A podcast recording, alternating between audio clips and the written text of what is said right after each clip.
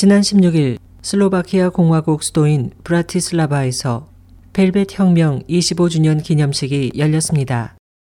이날 기념식에는 슬로바키아의 키스카 대통령을 비롯해 체코와 헝가리, 폴란드, 독일과 우크라이나 등의 정상들이 한자리에 모여 동유럽 공산당 정권 대붕괴를 상징하는 이날을 축하했습니다.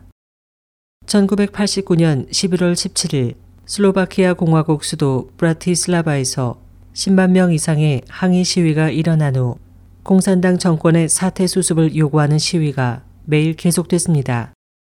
이러한 상황에서 11월 24일 당시 야케슈 공산당 서기장이 사임하고 제1회 타당 선거가 실시돼 공산당 정권이 사실상 붕괴하고 민주국가로의 전환이 평화적으로 실현됐습니다.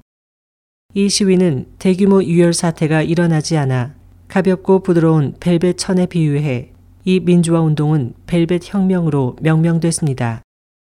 벨벳 혁명은 동유럽 국가들의 공산당 정권이 전면적인 붕괴로 향하는 중요한 이정표입니다. 그 직전인 11월 10일 베를린 장벽 붕괴로 동독의 공산당 정권이 막을 내렸고 직후인 12월에는 루마니아에서 공산당 정권을 무너뜨리는 혁명이 일어났습니다.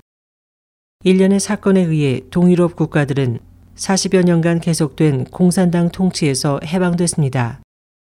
그리고 2년 후 구소련의 공산당 독재 정권도 해체됐습니다.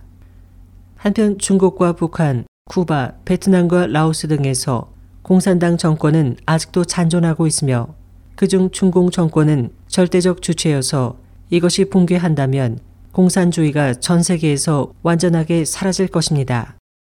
많은 사람들은 중국의 격변과 중국인들이 중공의 잔혹한 통치로부터 완전하게 해방되는 것을 간절히 바라고 있으며 실제로 10년 전부터 수면 아래에서는 이미 변화가 시작돼 지금 그 임계점이 두드러지고 있습니다.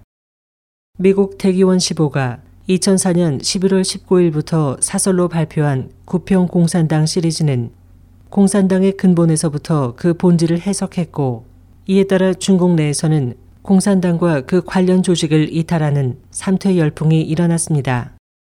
2005년 2월 전 세계 탈당 서비스 센터가 설립돼 삼퇴 접수 창구가 됐고 약 2개월 동안 군인과 지식인, 학생, 공산당 간부, 또 화교를 포함한 중국 내외의 중국인 100만 명 이상이 인터넷과 전화, 팩스 등을 통해 삼퇴를 표명했습니다.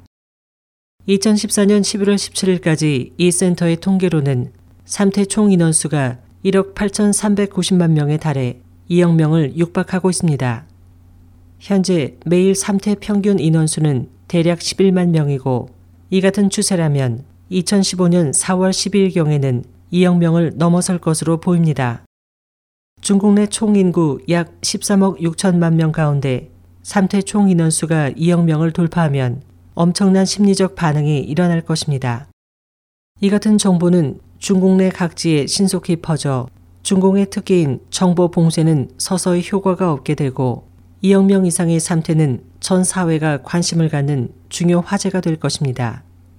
또 중공은 이런 중국 사회의 공공연한 비밀을 봉쇄할 수 없게 되고 그에 따라 삼퇴 열풍이 더욱 빠른 속도로 확대되어 중국의 격변은 불가피할 것으로 보입니다. 중국의 통치를 종식시키는 사회 대변혁이 가까운 미래에 일어날 것이고 새로운 중국이 곧 탄생하며 참신한 세계도 서서히 나타나 새로운 시대의 한 페이지가 열릴 것으로 보입니다. SOH 희망지성 곽지연입니다.